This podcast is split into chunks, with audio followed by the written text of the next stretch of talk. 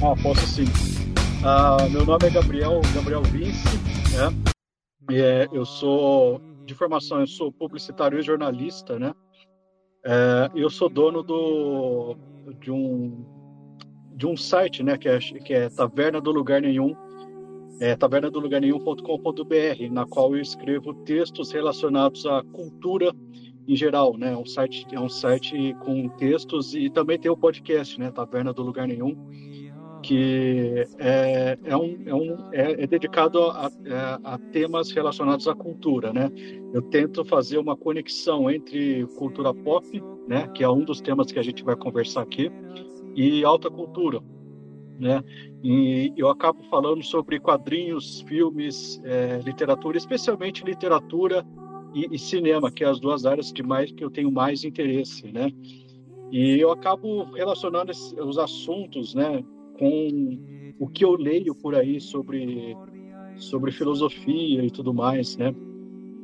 E, e por eu ser católico, é, eu tenho um certo direcionamento meio meio tendencioso para esse tipo esse tipo de assunto, né? Então eu tive uns dois podcasts no Taverna do Nenhum dedicados a Santo Agostinho, um podcast de, dedicado ao. A, nossa, me fugiu o nome. É, ao. Putz, esqueci o nome, mas é, é, um, é uma figura importante da, da, da, história da igreja. Mas, assim, não é um podcast católico, né? É um podcast que tem. É, que acaba refletindo o que eu penso, né? Acaba refletindo o que eu, eu sou também, né? Aquilo que eu me interesso e, e como é, aquilo que eu me interesso também tem relações com a minha vivência religiosa, também acaba respingando isso aí, né? Na, naquilo que eu faço, mas não é, é eu não comprometo, não, não é um site comprometido com é, a, a fé, assim, é um é que fala sobre, né? Porque eu é, eu, como produtor de conteúdo também, eu não fico isento daqui, de falar aquilo que eu vivo, aquilo que eu acredito, né? Mas é, é, um podcast, se eu fosse definir um podcast, o Taverna do Lugar Nenhum, é um podcast de cultura em geral. E é basicamente isso. Entendi, bacana. É, Gabriel, o meu motivo aqui foi para a gente conversar mesmo sobre cultura pop. E, uhum. de fato, eu sou ouvinte do, do seu podcast eu conheci ele quando eu estava pesquisando sobre é, quadrinhos, sobre a instituição católica e tal, fazer, queria fazer um artigo legal, estava fazendo uma pesquisa e acabei é, esbarrando num artigo seu em um site alternativo, não era da Taverna não, era um outro site. E aí eu acabei lendo um artigo, outro ali, outro, outro, e aí descobri, pesquisei seu nome no Google e achei o Caverna de Lugar Nenhum. Pô, achei, meus parabéns, é um excelente podcast bem, Obrigado. bem nada, bem com, com boas reflexões cultura pop em geral. Eu acho interessante que você coisa, sabe? Você não fica focado só na em, em filme ou série, não. Você expande. É, você fez um o último, o último que eu vi foi sobre a série a última série que você fez que eu achei ah, muito bom também. Sonhos Elétricos. Agora fiz isso Sonhos Elétricos, é muito bom também. É, curti bastante, eu não conhecia a, a... Na verdade, eu conhecia assim, eu, depois que eu vi na HBO, eu, fiquei, eu torci um pouco o nariz, vou falar a verdade. Eu dei uma torcida de nariz, eu falei, vai ser mais um, Ctrl-C, Ctrl-V, então não vou nem passar perto. Eu, às vezes, às vezes eu tô meio, tô meio e passo longe dessas coisas. E aí acabei vendo por causa do seu do áudio, foi bastante interessante. E aí a ah. primeira pergunta que eu te faço, pode, pode falar. Não, não, eu tô, só estou concordando. ah, ok. É, a primeira pergunta que eu te faço, o que é a cultura pop? Qualquer definição, se a gente vai, ah, o que é arte, o que é, o que é cultura, o que é cultura pop, é sempre é sempre um termo assim que a gente é, é vago e muito impreciso, né? A gente tem, ah, eu, por exemplo, tenho a definição da cultura pop é, bem, vamos começar do começo. O que seria cultura popular, né? Que cultura pop vem do o pop é de popular, né? É, é, seria tudo aquilo que não é erudito, né? Tudo aquilo que não que não seja alta cultura, a gente define é, é uma classificação muito genérica, muito muito vaga, muito imprecisa, mas eu, eu acho interessante para poder delimitar até um certo tipo de hierarquia das coisas, né? A cultura pop seria a cultura a cultura popular, é, seria folclore, seria seria basicamente aquilo que vem do próprio povo, né? Seria uma cultura até profana, né? E, enquanto a cultura erudita, a alta cultura é aquela que tem uma projeção é, mais universal e aquela que tem uma projeção que atinge a, a humanidade na sua na sua própria essência, na alma, né? Enquanto a cultura popular geralmente não tem esse alcance, geralmente é alguma coisa mais periférica.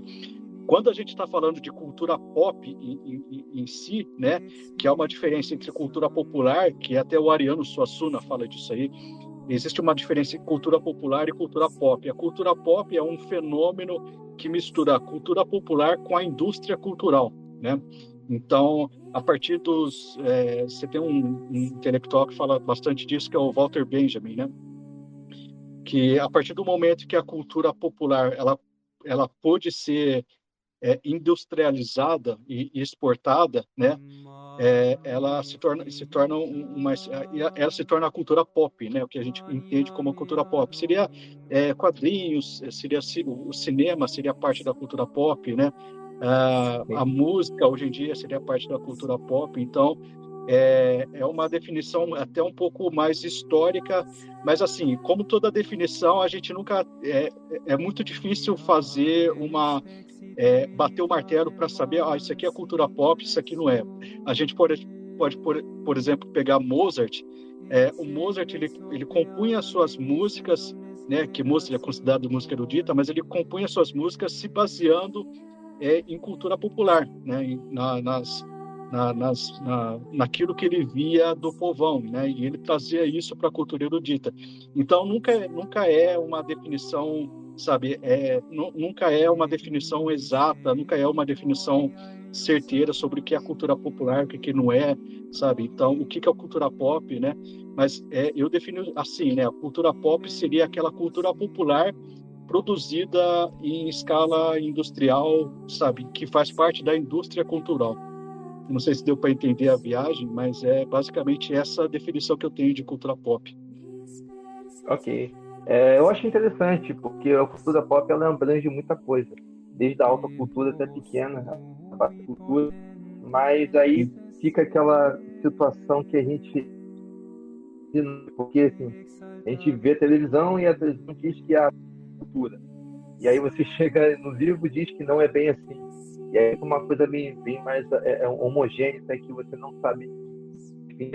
Você chega e fala que qualquer música é cultura o que é não é, sabe? E aí fica aquela aquela aquela, aquela samba da crioula doida, sabe? Aquela coisa que você não sabe o que está acontecendo.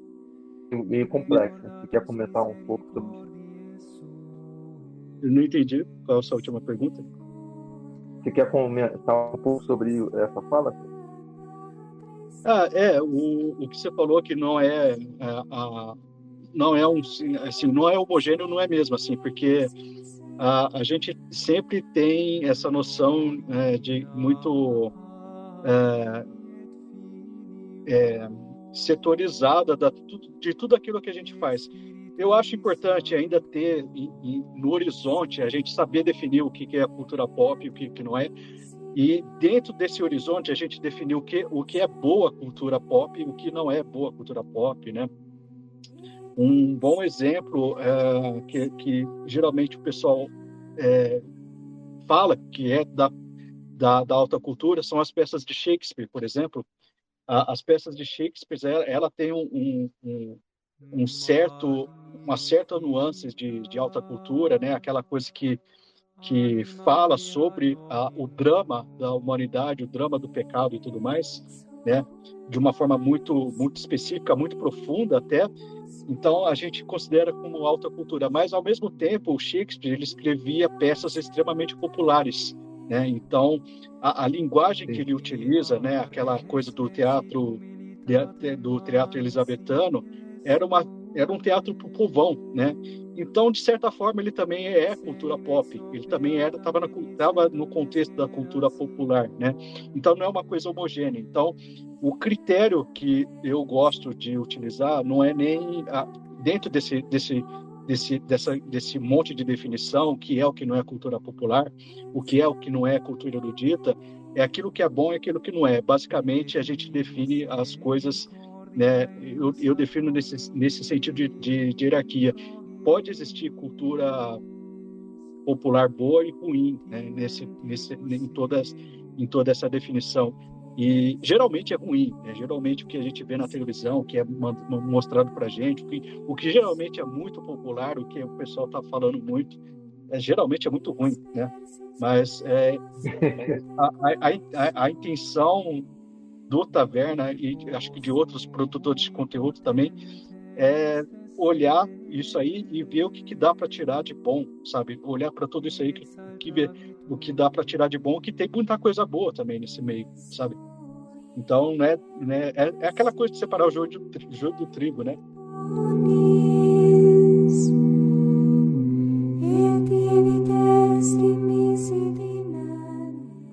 É interessante, porque hoje você é bombardeado por cultura, sabe? É, teve uma época que a cultura você tem um problema que muita cultura. É muita coisa, é tanto boa, tanto ruim vindo junto. E aí causa aquele fenômeno que eu falei antes, que ah, eu torci o nariz com uma série que provavelmente seria boa, não sabia se era boa ou ruim, mas é tanta coisa ao mesmo tempo que você acaba, é, é não, às vezes, deixando passar coisas boas. É, é filmes ou séries ou HQs, enfim, que você já fala, ih, esse já tá, já tá na, na, na lacração, ou esse aí já tá com, com bobagem, e aí você torce o nariz no ver, e é eu tô me, também me policiando, porque é um problema sério que a gente passa sobre cultura. E aí eu queria é, emendar isso, como é, direcionar uma, uma cultura pop referência cristã em filmes e séries. Vamos é... fazer uma definição. É, o, o que assim tem várias tem várias formas de você encontrar mensagens cristãs assim, né? Que o cristianismo ele meio que ele é, é, é a força motriz do Ocidente em geral.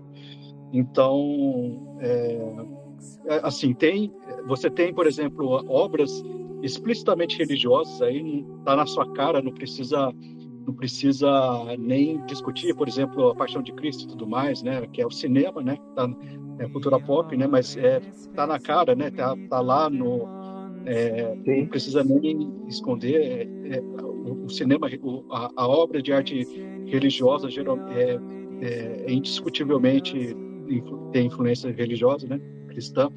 Ah, existem uns autores que que aí, aí você tem que pegar, né? O o, o autor da obra, né? O que, que ele faz, qual é a vida dele. Por exemplo, é, o, a Crônicas de Nárnia, por exemplo, você tem a obra do C.S. Lewis que não é explicitamente cristã, né? Ou então o Senhor dos Anéis, que não é explicitamente cristão, tem até elementos de paganismo lá. É, mas se você vê o autor, o que, ele, o que ele queria dizer explicitamente, você pega as cartas dele, você vê que aquilo lá é imundado de, de referências cristãs, referências a, ao, ao, mundo, é, ao mundo né, de, da, desses temas aí, né, C.S. Lewis, o, o, o Tolkien e tudo mais. O Chesterton tem bastante novelas policiais com é, esse fragmento do esses, esse, esses vários fragmentos do, do cristianismo inserido é, subliminarmente na, na, na, na, nas leituras, né? Você pode pegar, por exemplo, também autores que não são influência, que não que não têm, que não, não são necessariamente cristãos, mas têm influências de autores cristãos. É, um exemplo, por um exemplo é o Neil Gaiman, né? Que é o autor de quadrinhos, que ele tem como as principais referências dele o Chesterton, o C.S. Lewis e o Tolkien, né, que são três autores cristãos, declaradamente, declaradamente cristãos. Então, mesmo que ele não assuma, mesmo que é, ele mesmo nem perceba, é, ele acaba se refletindo é, nas suas obras, né, é, alguma coisa ou outra de uma influência cristã, né? Uma coisa que eu noto muito no Sandman, né?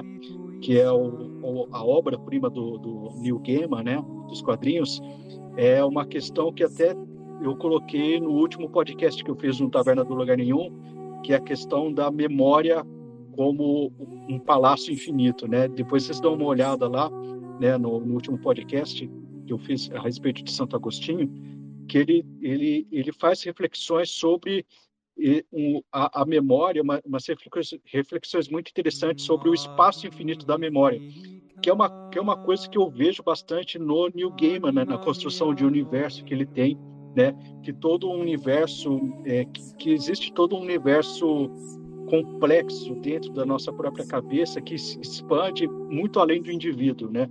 Então, isso, é, mesmo o Neil Gaiman nunca tendo lido Santo Agostinho, ele leu autores que leram Santo Agostinho, né? Então, como ele é influenciado por Chesterton, Tolkien e C.S. Lewis, é, isso aí acaba entrando na, na obra do Neil Gaiman, nem, é, mesmo que ele nem perceba, né?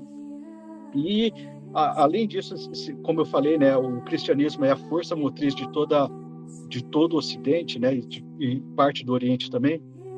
Então, os temas que acabam sendo abordados, uma, ou outra, uma coisa ou outra acaba. Você pode ver influências muito claras né, do, é, do cristianismo, quando você tem, por exemplo, temas como o autossacrifício, é, essa coisa do amor ao próximo, da fraternidade universal, que foi meio que uma inauguração do, do, do cristianismo, né? Da, e é, esse, é, esse valor todo que, que o sacrifício, sacrificar pelos seus amigos, né?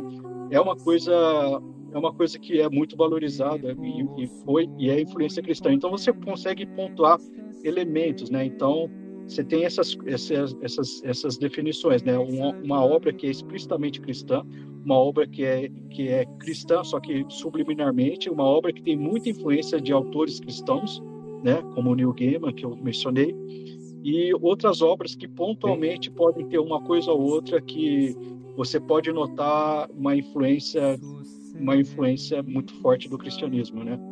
Então, é, você pode ter uma obra completa, toda formatada com influência do cristianismo, ou outra obra que tem pontos aqui e ali que você pode notar alguma influência. Não sei se foi muito claro. Foi sim. Como Duna, né? O Duna, nós vimos o livro, é feito por um ateu, mas você tem bastante referência cristã. Sim, sim, aquela coisa do, do peregrino, do deserto, é uma, uma imagem muito cristã, né? Sim. E aí é bastante interessante que é, é um dos maiores narrativas usadas na cultura pop é, uhum. ultimamente.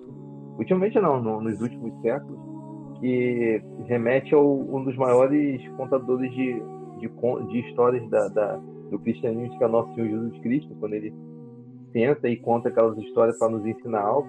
E aí ele tem aquela jornada do herói, dele, dele começar em um ponto, e aí ele ter o ápice e terminar ele. Você falou alguma coisa? Não, eu, eu, você está tá falando de Duna, eu lembrei, eu lembrei de outro que acho que muita gente não percebeu. É, não sei se você assistiu Mad Max, o, o último, último filme, Mad Max, a Estrada da Fúria. Eu vi sim. É, então, você tem, você pega a estrutura do, do Mad Max, é, você vê lá, por exemplo, você tem um, uma figura muito poderosa, né, que, que uhum. controla as pessoas e você tem uma um, um, êxodo ali. Você tem você tem basicamente a história do êxodo, né? Você tem aquelas aquele grupo de pessoas que são escravas que, que estão atrás de uma terra prometida, pelo que eu lembro é assim que, que era a, o roteiro, né? O roteiro é muito simples, né? O roteiro é basicamente um Sim. filme de ação, mas se você nota muitas coisas interessantes ali, você tem o, o cenário do deserto, a passagem, a, a perseguição. É, quando eu estava assistindo, eu falei, putz, isso aqui é o êxito descrito. É, é, o, é, é, tem a figura faraônica lá do Immortal Joe. Então você vê que basicamente é, as narrativas elas se repetem, né? Uma coisa é, mimética, né? Apesar de o filme não ter absolutamente nada do, de, de, cristão, mas você pega a estrutura você vê que ainda tem a mesma estrutura, de, a, a, a narrativa é a mesma, sabe? Então, a influência, não há, não há uma mensagem no filme, mas a influência estrutural tá ali, sabe? Mesmo que o autor, que é o George Miller, ele não ele não tenha consciência disso, mas ele reflete isso aí involuntariamente, né? Uma questão não é nem religiosa, uma uma questão é, explicitamente cultural, né? Mas a gente consegue perceber algumas é, narrativas que você putz, remetem à Bíblia, né? Tem um autor que é o qual que é o nome? É o Balzac que ele fala que a cultura ocidental é uma nota de rodapé do Antigo Testamento, que é uma coisa muito interessante. eu concordo com isso. Interessante isso. É, eu, eu, quando você estava falando, eu, eu, lembrei daquele Nup, Nup, o rapaz que é um garoto bala. É, ele tenta se sacrificar por algo mundano, mas aí só se redime se sacrificando por algo muito grandioso, né?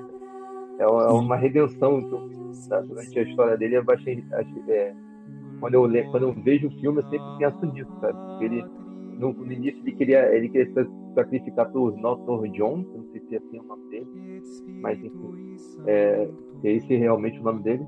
Mas ele queria tanto se sacrificar por ele, que ele, que ele amava, ele amava tanto ele, e na primeira falha ele, ele, ele é rejeitado, mas aí ele se sacrifica por algo maior, sabe? Por, por uma oportunidade de, de, mudança, enfim.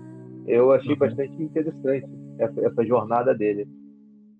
É, então, você consegue notar algumas eh, as influências da, da narrativa religiosa, da narrativa cristã, é, até mesmo de forma assim que o autor, o próprio autor nem nota? Então, é o, uma das coisas que eu que eu tento trazer, né, no Taverna do Lugar Nenhum é um pouco essa visão, sabe?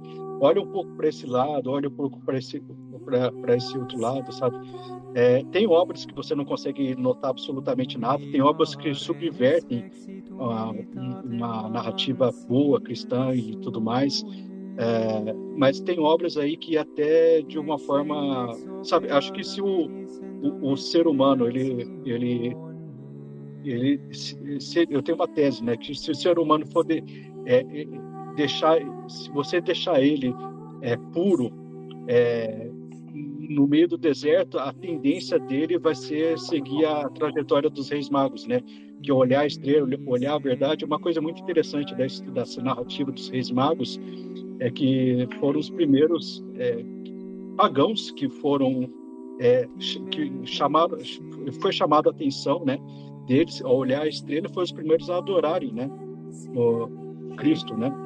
Então, existe uma narrativa muito bela nesse, nessa história dos Reis Magos, dessa caravana dos Reis Magos, que aponta para muita coisa interessante naquilo que a gente discute, né? Muitas vezes, é, esse olhar de fora, né? O Chesterton fala bastante isso ele é mais puro, sabe? Quando não está influenciado com, sabe? Existe uma guerra cultural contra é, o, o, a, o cristianismo e tudo mais, mas se você deixar as coisas puras como estão, sabe? Elas têm uma tendência, a, a verdade é uma coisa que é que ela tem uma, um, um, certo poder magnético. A verdade ela tem um poder magnético. Inclusive os, os ortodoxos falam bastante isso, que a verdade ela não precisa de defensores né? A verdade ela se manifesta por si mesma, né? Então, é, algumas coisas que mesmo se você colocar no, no, num ambiente assim mais hostil ao cristianismo, você, você pegar e, e, e soltar uma narrativa, você vê que as partes mais interessantes é aquelas que conversam de certa forma com a verdade, né? Então você consegue perceber isso em várias obras, assim. É interessante. É, aquela questão do é, replicarmos, sabe? É, é, mas, é, né, mas eu vejo isso como se fosse aquela escola, né? A gente vê aquela, aquele filme é, Em Busca da Felicidade, aqueles filmes clássicos, e sempre tem uma referência dele no, na próxima geração, né? Você sempre está remetendo. É, o, o, filme do Coringa, o filme do Coringa é praticamente o, o, o é o filme do comediante. Ih, agora fugiu na minha o Rei da Comédia? Rei da Comédia, exatamente. É praticamente uma releitura do Rei da Comédia. Então, é, eu, é, eu fico, eu fico refletindo. É, e de acordo com a segunda, com a, terceira pergunta, o que está acontecendo com a cultura pop? Porque você está vendo muita, muita gente é, fazendo remake, é, muitos remake, é, último, de 10 anos para cá é muito remake. Os filmes que mais são vistos na cultura pop hoje, filme, série, são praticamente coisas da década de, é, de 40, né? que é o Super-Homem, é o Batman, o, o, o, o, Thor, enfim, são, são seres que não surgiram né, nessa década, mas né, nas décadas anteriores. O que você acha que está acontecendo na cultura pop? Ah, eu acho que nesse caso específico está tendo uma certa, uma forte crise de uma forte crise de, de criatividade nessas coisas, sabe?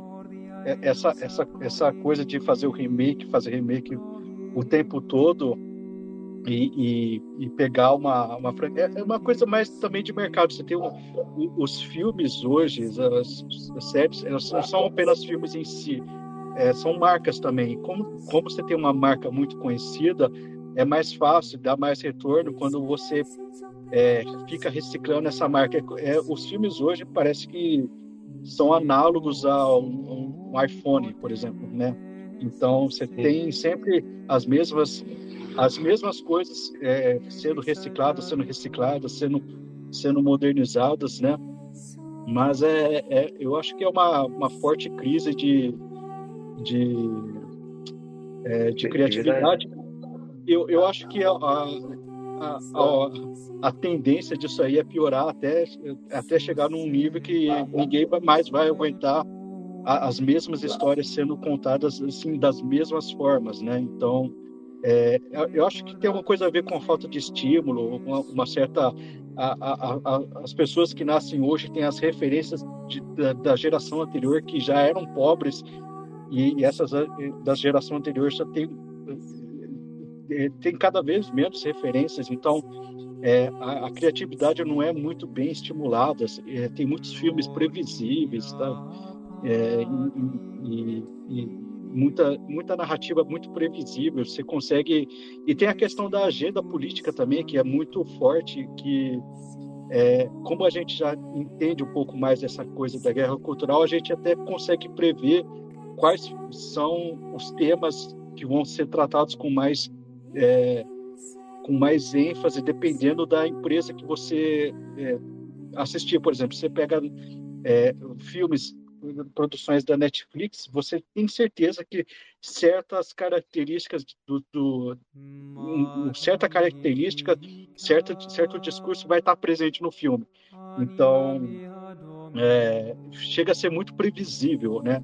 Essa, essa coisa. Mas é uma coisa aí que é, eu não sei se tem, se tem solução a não ser a, a gente meio que é, continuar nessa, nessa, nessa luta para separar o que é bom e o que é ruim. E, infelizmente, a maioria das coisas vão ser ruins, vão ser iguais às outras, vão ser repetitivas, vão ser genéricas, né? né? Eu acho que basicamente é isso. É, porque a gente hoje, vou te dar é, o Oscar hoje ele está querendo criar a fórmula, sabe? Você tem que ter X% de negros, X% de mulheres, X% disso. Uhum. Então fica uma coisa meio que é, prefabricada, sabe? É, é, não precisa mais, é o meu ponto de vista, você não precisa mais de talento, só você fazer dentro da forma, sabe? É como se você estivesse fazendo um bolo, sabe? Você pega lá, mistura, joga lá, pega a massa pré-pronta, joga lá e tá maravilhoso. É, eu, eu de uns 5 anos pra cá, eu não consigo ver mais filme de terror, porque é, em dois minutos eu já sei o final do filme, sabe? As pessoas, quando. Eu sou muito. Eu gosto muito de cinema, meu intuito é, é, é fazer um documentário futuramente. Então eu estudo muito cinema. Então quando eu vejo um filme com conhecidos, amigos, eu já praticamente, de um instalar de dedo, eu já sei o final do filme, sabe? E aí eu já falo, pessoal, você já viu esse filme? Eu falei, não, pô, tava muito óbvio o filme, sabe? Ou então aqueles filmes que são meio. são muito arrastados, sabe? Eles têm um, um dois picos, e aí um troço arrastado, que aí, às vezes, em 10 minutos parece que é uma hora, sabe? A pessoa não, não sabe o que faz, aí cria personagem que só faz um, uma coisinha e nunca mais aparece no filme. E, enfim, aí fica aquela questão de é, é pessoas criarem narrativas e não contarem uma história, sabe? Aí você vê um filme cheio de cheio de, de como se fosse uma remenda, sabe? Eu via uma calça cheia de remenda de, de, de cada cor, sabe? Aí é praticamente filme hoje. Ele não tem um, início, meio, fim. Ele, ele tem vários. Tem um início, aí tem no início tem várias remendas, aí depois no meio tem várias remendas, aí começa uma história, aí diz que vai fazer outra, aí a história já muda de novo, aí chega no final, é uma coisa completamente que, que começou. Então fica essa, essa questão de, de narrativa, sabe? De narrativa por narrativa. É todo mundo quer falar uma coisa, mas na, na verdade ninguém fala nada, sabe? É simplesmente uma, um eterno, é, sei lá, um, um é, como posso explicar? É um trem, é um trem todo, todo remendado, sabe, com super bonde. Você quer fazer sim, um comentário?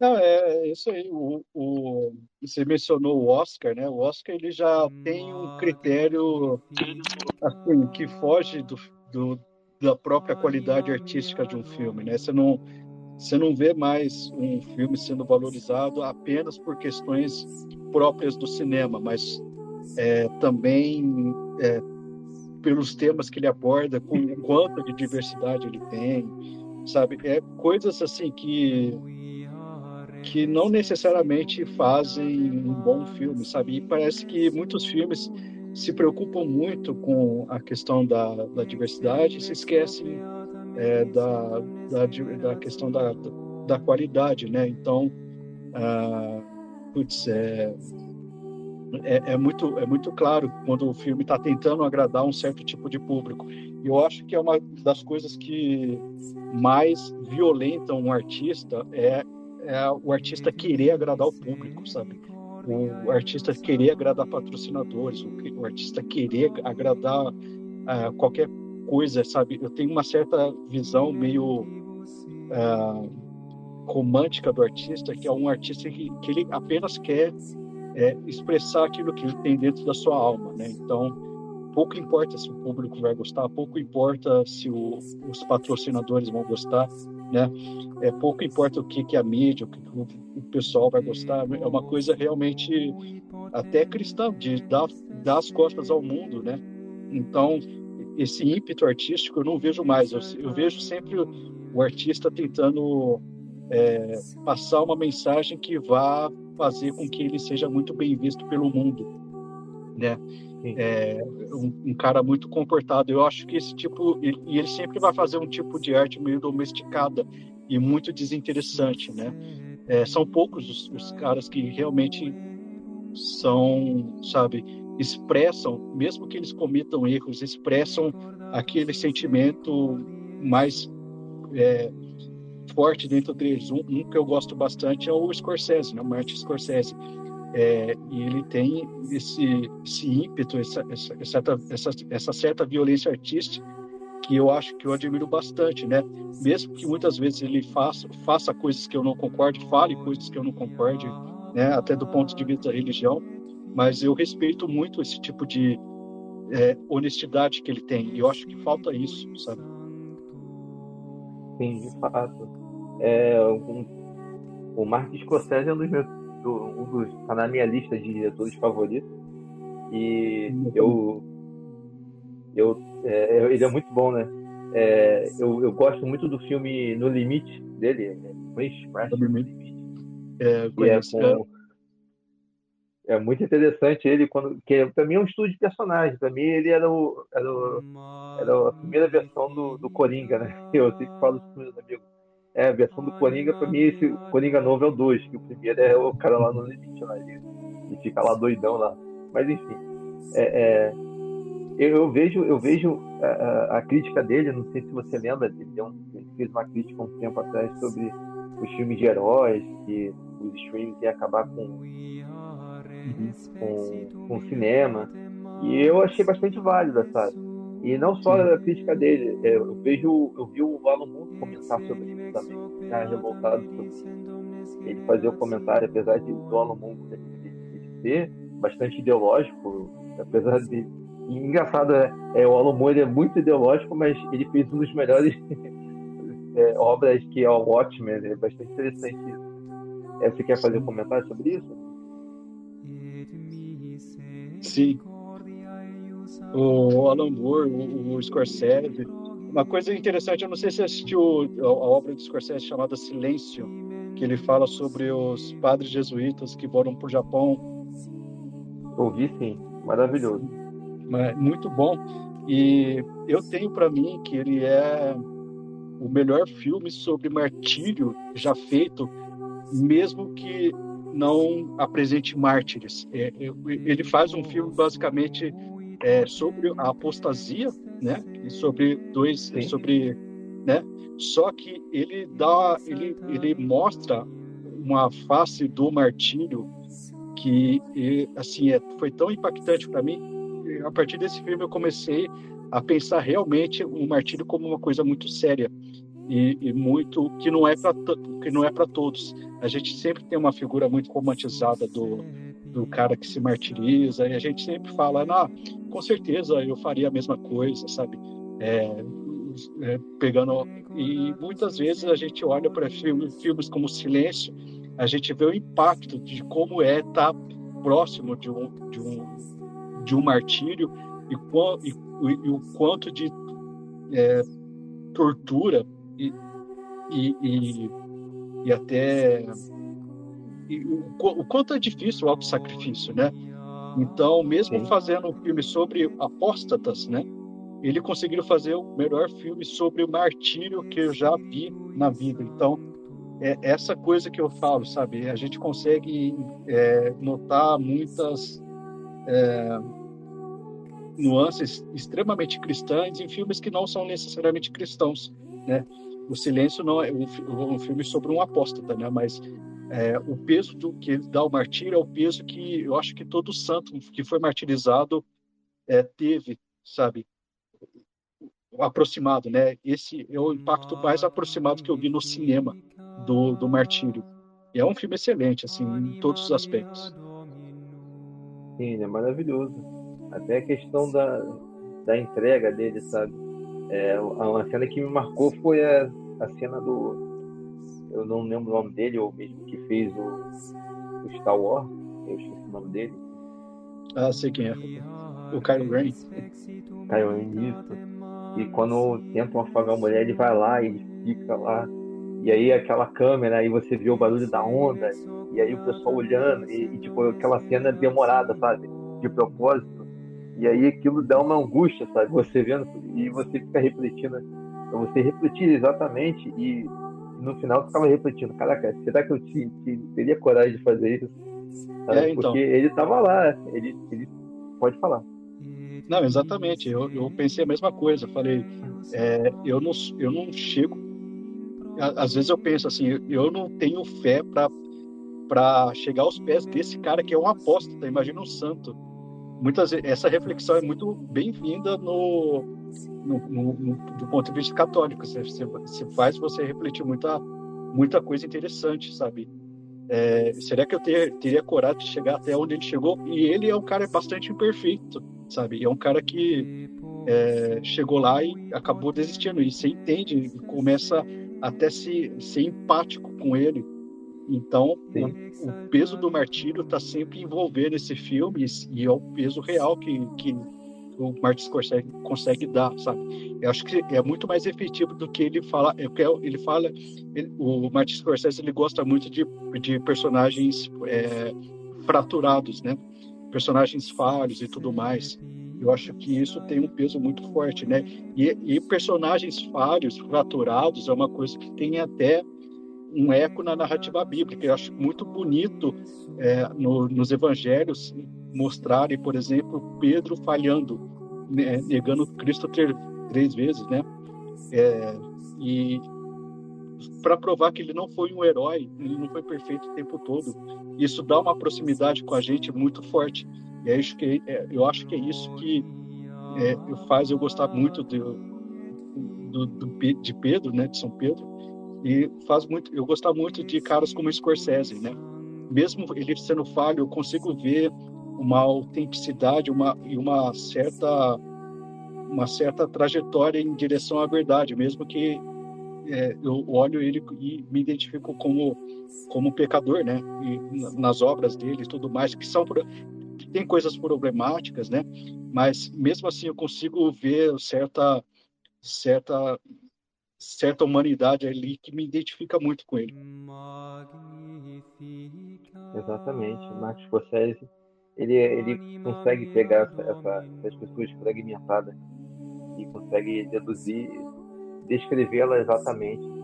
É, em cada filme dele você vê uma, uma forma, tanto de, da, dos gangsters, você vê ele, ele sendo uma, uma figura pública, ao mesmo tempo é, é, Até a sua análise do poder do chefão foi interessante quanto a isso.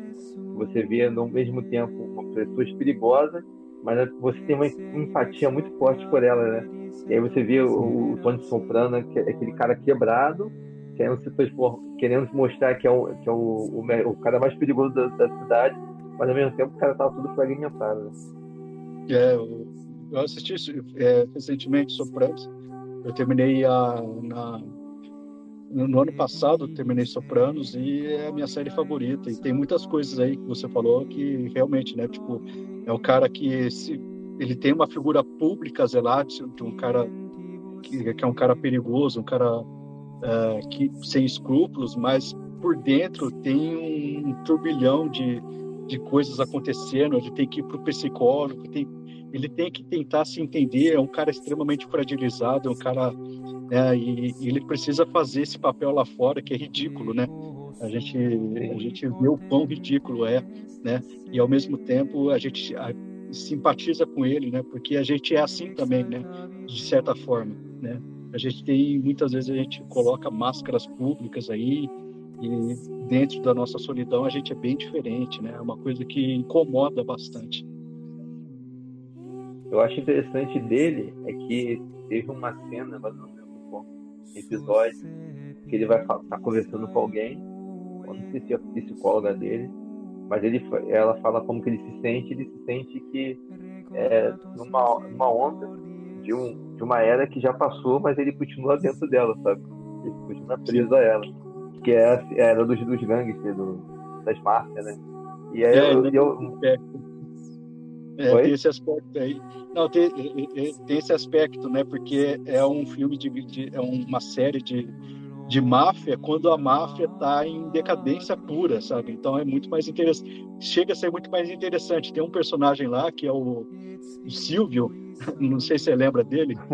E ele é um cara muito, é, ele é um cara muito caricato e é muito interessante porque é, se você pegar o Silvio e colocar no contexto do, do Poderoso Chefão, ele é um personagem ok, ele é igual aos outros, mas no contexto dos Sopranos, ele fica um personagem tão caricato, tão parece parece um desenho animado, parece de, de tão de tão é, estereotipado que ele é como mafioso e você vê que é uma figura ridícula, né? E, e, e parece que é, é, é, é, saudosista de um tempo que se foi, sabe?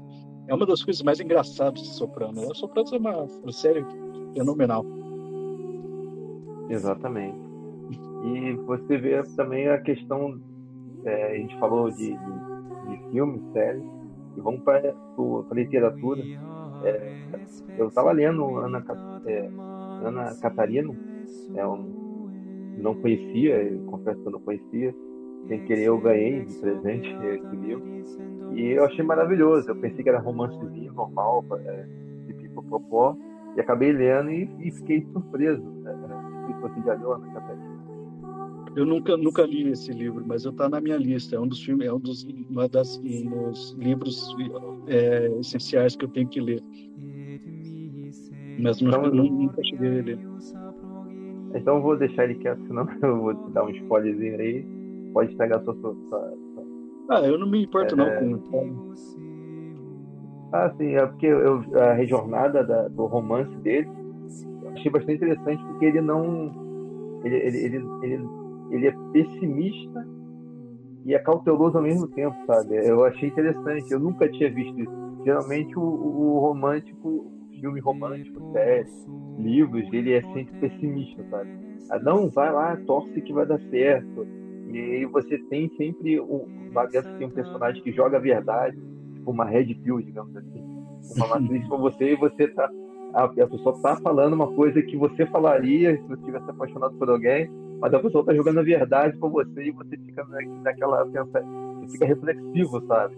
É muito interessante essa forma de escrita e é algo que eu, que eu sinto falta hoje, sabe? Aquela questão do saber escrever, sabe? Você saber se apegar, você pegar um personagem e, e, e, ficar refletindo depois de ler durante um tempo, sabe? É coisa que eu, eu, eu, eu eu sinto falta hoje, sabe? Eu não. Tipo, tem filme que eu, a, o filme acaba eu já esqueci o que, que aconteceu. O nome do personagem, por que, que ele estava fazendo isso, aquilo. O HQ também, tá nesse nível também.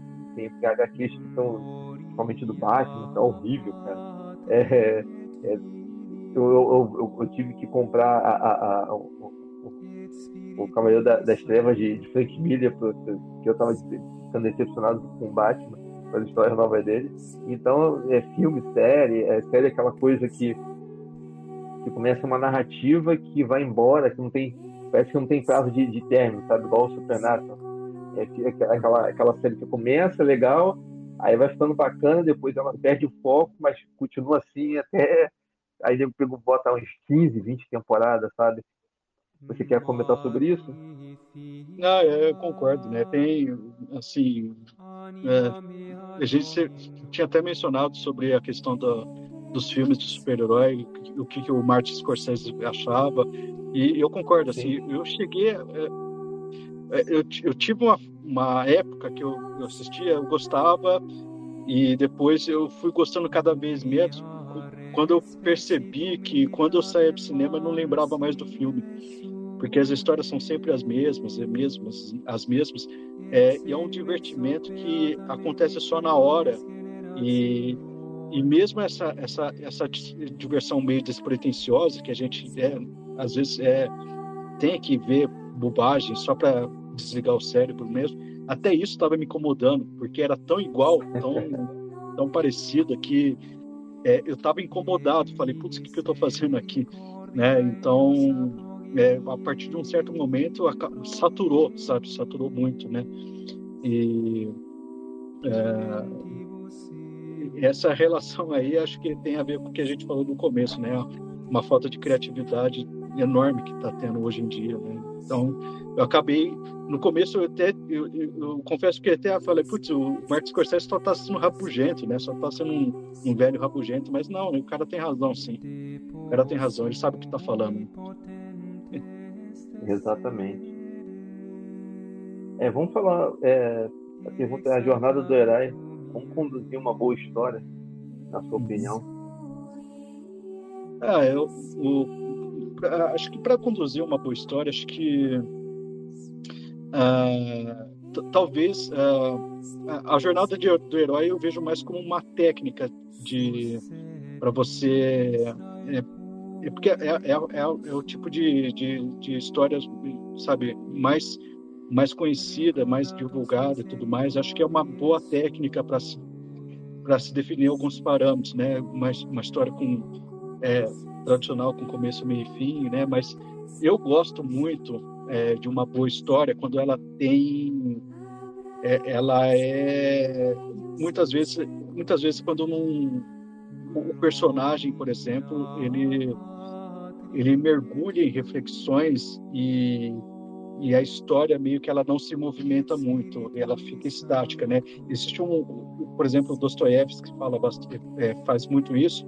São personagens muito introspectivos e você vê que é, existe uma certa jornada nesses, nesses personagens, por exemplo, o príncipe Mickey, né, do, do idiota, que ele fala, ele ele se movimenta pouco ao longo das narrativas, só que a vida interior dele é tão interessante que o, o, o livro ele se preenche com todas as questões que o príncipe Mickey tem né, a respeito do, do que ele acha da vida, do que ele acha do cotidiano, do que ele acha, do que ele acha da própria existência, do que ele acha do, da, da, bondade, da, das questões da bondade e tudo mais.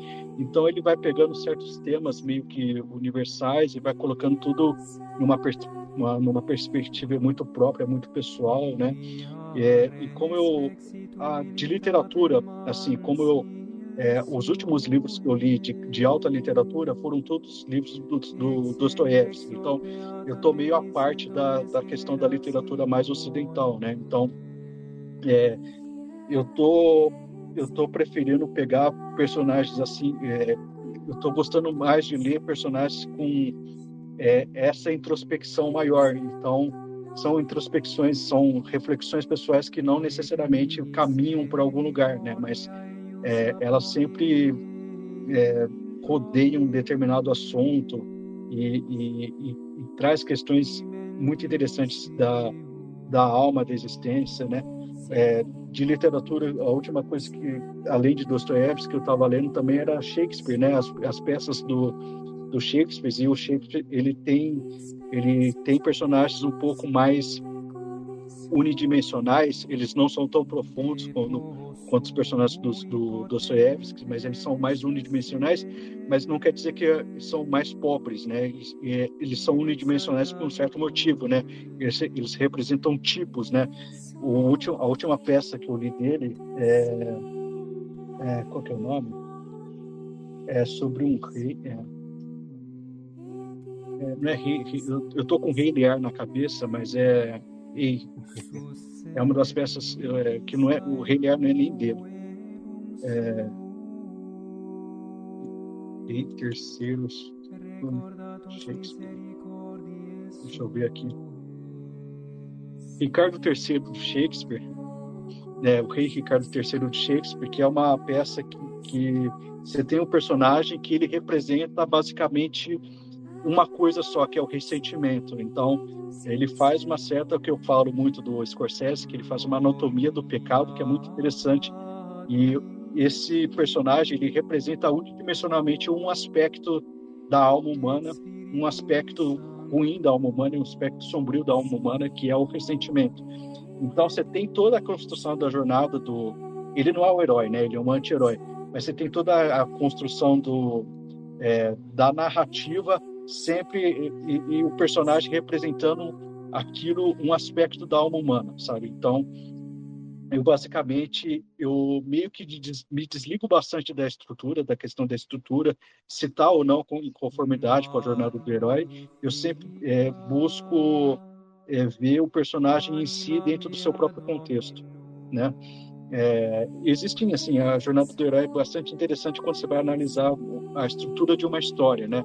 Mas como eu tenho uma tendência a gostar mais da estrutura do personagem em si, eu acabo olhando para outras coisas, né? Quando eu vou ler alguma coisa, eu, me, eu, eu geralmente me interesso por outras coisas, né? E, e, e, quando, por exemplo, um livro tem uma história que não tem uma conclusão, eu até prefiro, eu até gosto, né? Eu acho muito mais interessante. É. É, eu, acho interessante também um livro que não te dá aquela resposta pronta na, na, no final, que te deixa você refletir sobre o assunto, sobre a, a, a obra, o que, que eles queriam te dizer com a obra. É, como tem algumas, alguns, alguns filmes que falam sobre ah, será que é, morreu ou não morreu? Tipo o Cowboy Bebop. O Cowboy Bebop é, uma, é, um, é um clássico, né? Você vê, vê a jornada dele e aí você não sabe se ele está vivo ou está morto. E aí aquela, aquele mistério, aquele debate, que eu acho, eu acho muito ruim também do autor, que isso acontece com muitos autores, de vir explicar final, sabe? Ah, não, eu vou explicar por causa disso. Não, para mim tem que deixar aberto para nego sair debatendo mesmo, conversar, discutir, sabe? Braço mesmo. Que faz parte, essa é a graça da cultura pop que nós, nós, nós continuamos, que nós gostamos, né? Você, você que assistiu, só uma intervenção, você que assistiu Soprano, pode, você pode. acha que o Tony Soprano morreu ou não morreu? No final, aquele último episódio lá. Rapaz, é complicado, porque assim, é, você vê na primeira cena, ele, ele é sempre cuidadoso, né? Ele tá olhando para todos os lados, aí quando os filhos dele chegam, ele fica meio desleixado. Uh, eu, meu, meu intuito, ele, ele morreu, sabe? Ele morreu. Eu porque também acho. Foi um momento, o único momento que ele acabou morrendo. Mas tem um amigo meu que tem uma teoria diferente. Mas enfim. É, é, fica, fica aquela, aquela discussão saudável muito boa. É. Mas eu interrompi você que estava falando, desculpa aí. Ah, sim. É, eu queria também falar sobre. É, é, da década de 40 para cá, teve uma mudança bastante sobre uh, os super-heróis maus, sabe? é, a febre do, do, do, do super-homem doente, dos heróis ficando doentes, sabe? Virando ditador, Just, é, é, o famoso The Boys. É, aquela, aquela questão de você subverter a, a, a, como eu posso dizer? A, a virtude do, do herói, sabe? O herói, uhum. o super-homem tem uma virtude, a Mulher Maravilha tem a outra, e o, o Batman tem a virtude, e aí você subverte eles para deixar eles maus, eles mais humanos, sabe? Porque eles são muito virtuosos, são bastante grandiosos, e aí precisamos dele mais pé no chão, então a gente traz ele pro chão. Você transforma o super-homem no ditador, e aí você transforma a, o Batman no sanguinário, a Mulher Maravilha numa uma doida barriga. Então você tem essa. O que, você acha dessa, dessa mudança de, de deixar os super-heróis mais humanizados? É, eu gosto até certo ponto, né? Eu não sei, é que tem muita coisa aí envolvida. Depende de como, de como é feito, né? Acho que tudo depende assim se, se, se é, de, de, como é feito. Eu, eu, não gosto de subversão pela subversão. Eu acho, eu acho meio infantil, né? Mas se tiver algum motivo bom para que é, a, a, algumas coisas se alterem, eu não vejo muito problema nisso, né? O, é, é, é essa questão, eu acho que tem muito a ver também com é, um certo saturamento de, de por exemplo, eu, eu, sei que existe uma diferença fundamental entre que o pessoal vê, né, entre Marvel e DC, que os personagens da DC eles são muito mais próximos de um é, de uma questão ar, arquétipica, né? Então é, você tem um super-homem, né? Que é, ele é um, um, um, um semideus, né? E e tem uma, umas, umas narrativas muito mais próximas daquela aquela coisa é, pura, límpida da, da mitologia antiga, né? Então é, enquanto os personagens da Marvel, elas, eles são um pouco mais humanos, né? São um pouco mais, por exemplo, o Homem-Aranha, que eles, eles, são mais losers, né? Então é, tem uma certa é, uma certa proximidade um pouco maior com a gente, né? Eu sinceramente gosto das duas coisas, dependendo do de como que é contado. Então é, eu, sempre, eu, sempre, bato nessa tecla. Ah, é bom é bom ou não ter um, a subversão de um super-herói? Depende. É bom ou não ter um, um super-herói assim que nunca muda, sabe? Que você sempre é a mesma coisa. É, depende muito, depende muito de, de, como é feito, né? Se é subversão pela subversão, costuma, geralmente costuma ser apenas uma coisa meio provocativa, meio infantil, meio para chamar atenção, né? Ah, porque ah, a gente vai trocar, por exemplo, o gênero do do Thor. Ah, porque é para ter representatividade. Eu acho um motivo bobo, banal. Mas se viesse com uma explicação mais mais coerente, mais mais fundamentada, é, eu até olharia com os outros olhos. Mas o que geralmente se vê é quando é subversão pela subversão, eu nem consumo assim, eu, porque eu já, eu já sei que vai ser bobo, né? Vai ser infantil. Não sei se você concorda. É, exemplo, eu concordo com você. É, não sei se você gosta do The Boys, mas se você falar um pouco mal dele, é que você tem um, um ser mais poderoso do universo e aí você quer lutar contra ele e aí simplesmente você leva ele pro tribunal, sabe? Algo que eu acho muito bobo, sabe? Pô, eu falei, pô, o cara, pô, eu, esqueci o nome dele, ultimamente, o nome dele não lembro mas vamos chamar de super-homem bobo. Né? O super-homem bobo poderia usar o raio de calor e matar todo mundo ali, sabe? Ele é o homem mais poderoso da Terra.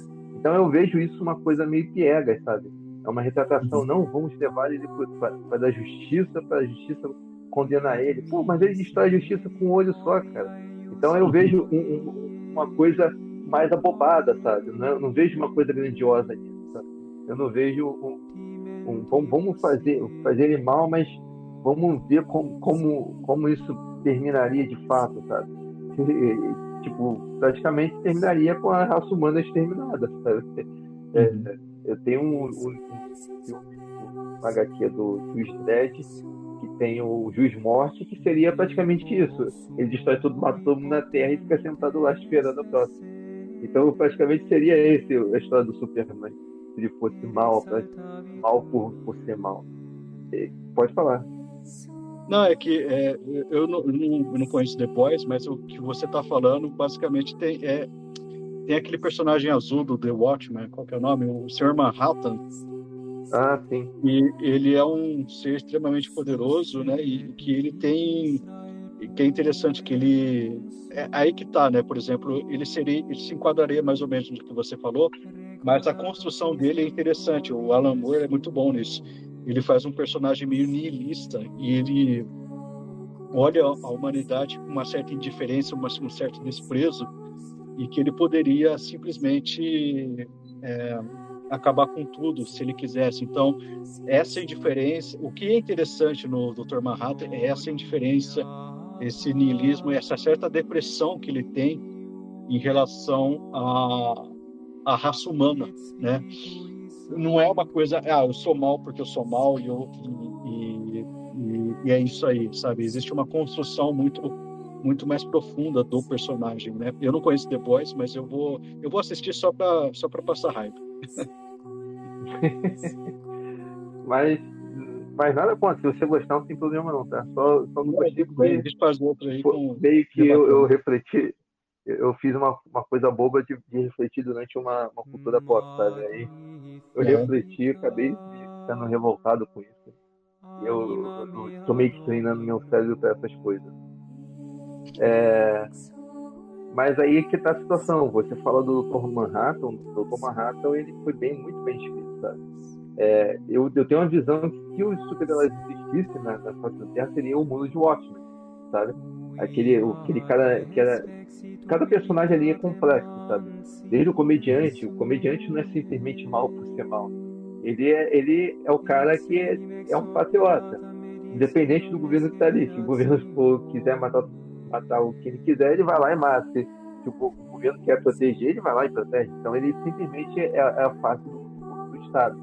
E você tem Rorschach, você tem a, a, a, o Coruja, enfim, você tem esses personagens é, e por, só, só um, uma curiosidade, o, o, o comediante é, é, o, é o retrato do, do pacificador, né?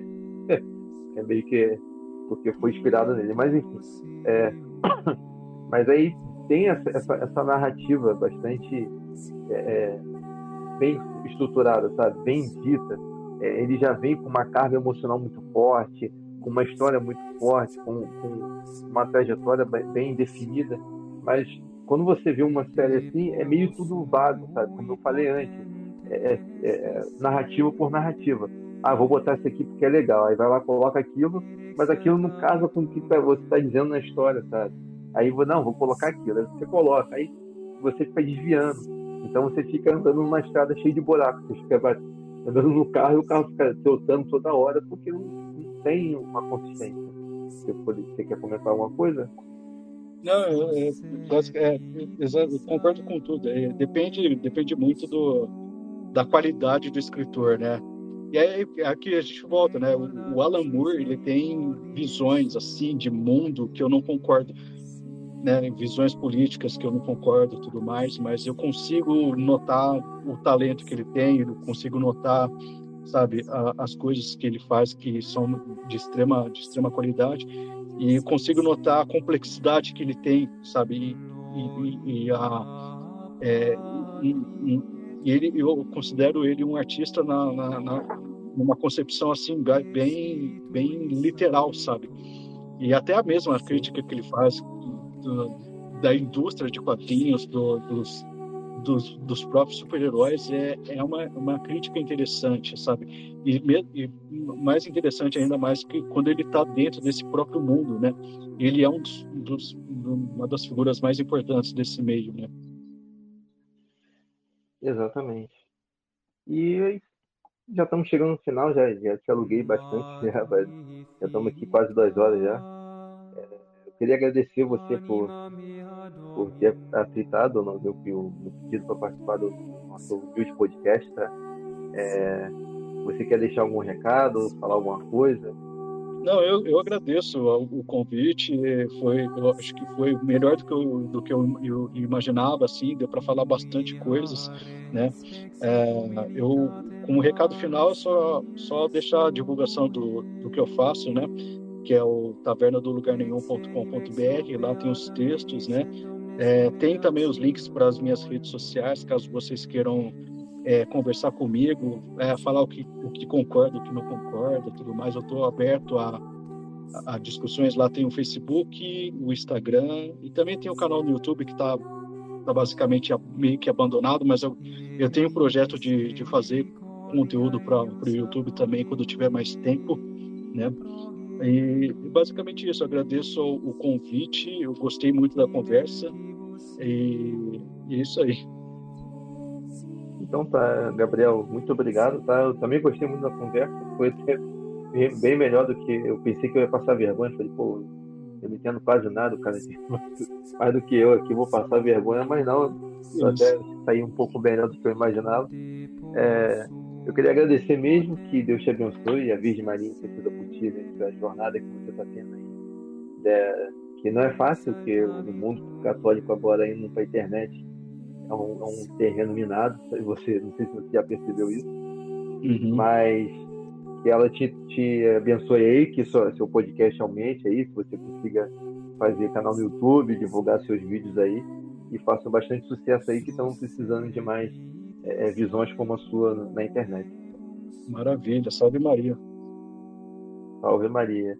Então, para os equipistas que ficaram aí, é, quem quiser seguir ele, eu recomendo. E é isso aí. Até o próximo podcast. Salve Maria. Salve Maria. Falou.